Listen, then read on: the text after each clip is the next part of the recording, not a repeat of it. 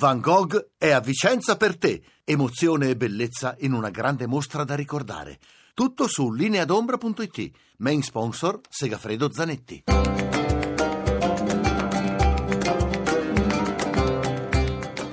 Dialogo con l'Islam. Un saluto da Luciano Cozzolino e ben ritrovati a Dialogo con l'Islam.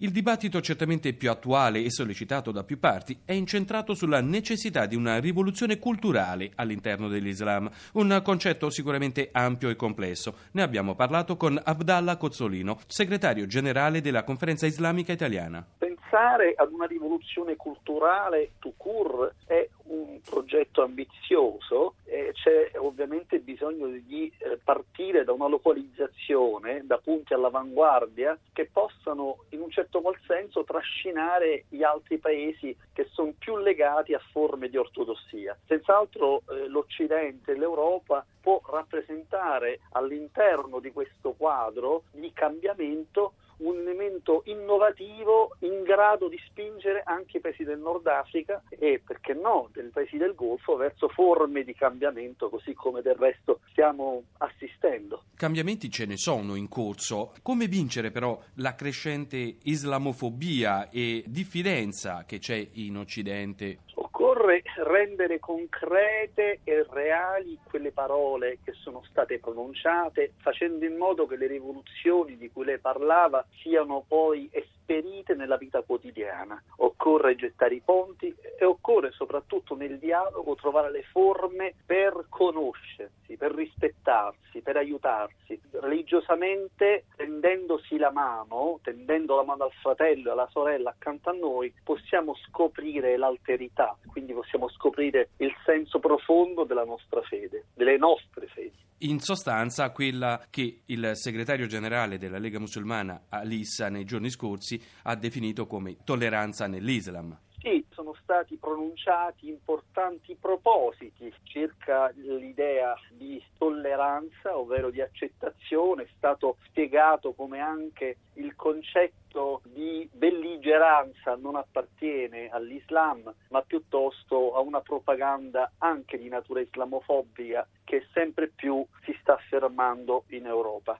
Noi eh, qui in Europa, in Italia, abbiamo il compito però di proseguire quel percorso lento ma faticoso di conoscenza al quale facevo riferimento prima, perché soltanto attraverso le forme reali e convinte, condivise di dialogo e di compartecipazione, condivisione di uno stesso territorio, di uno stesso spazio, eh, si riesce a trovare una linea per superare queste forme di barriere e ostacoli ad un processo di reale integrazione multiculturale e multietnica.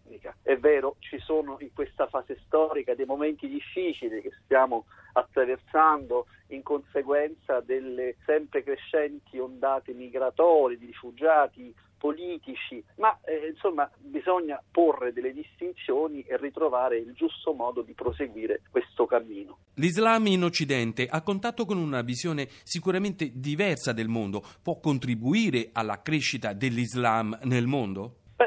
Senz'altro si parte da una prospettiva che in questo senso potremmo dire maggiormente di tutela delle differenze, essendo paesi dove il principio della laicità viene garantito e quindi il principio della libertà religiosa, sempre più si afferma un ritorno ai valori eh, fondamentali dell'Islam e quindi la tolleranza, l'accettazione, il rispetto dell'alterità, la convivenza. Questi principi sani, peculiari dell'Islam, possono senz'altro rappresentare un volano di spinta propulsiva anche per i paesi che invece sono rimasti legati a forme più ortodosse di islamicità. Negli ultimi giorni è stata pronunciata un'importante dichiarazione da parte del re dell'Arabia Saudita che concederà la possibilità alle donne di guidare le automobili. Ecco, noi qui dall'Europa partiamo da prospettive diverse,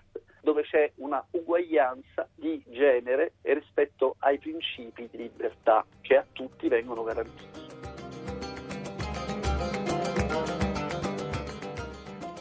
E anche per oggi è tutto. Ci potete trovare su internet all'indirizzo www.dialogocolislam.rai.it. Alla prossima puntata.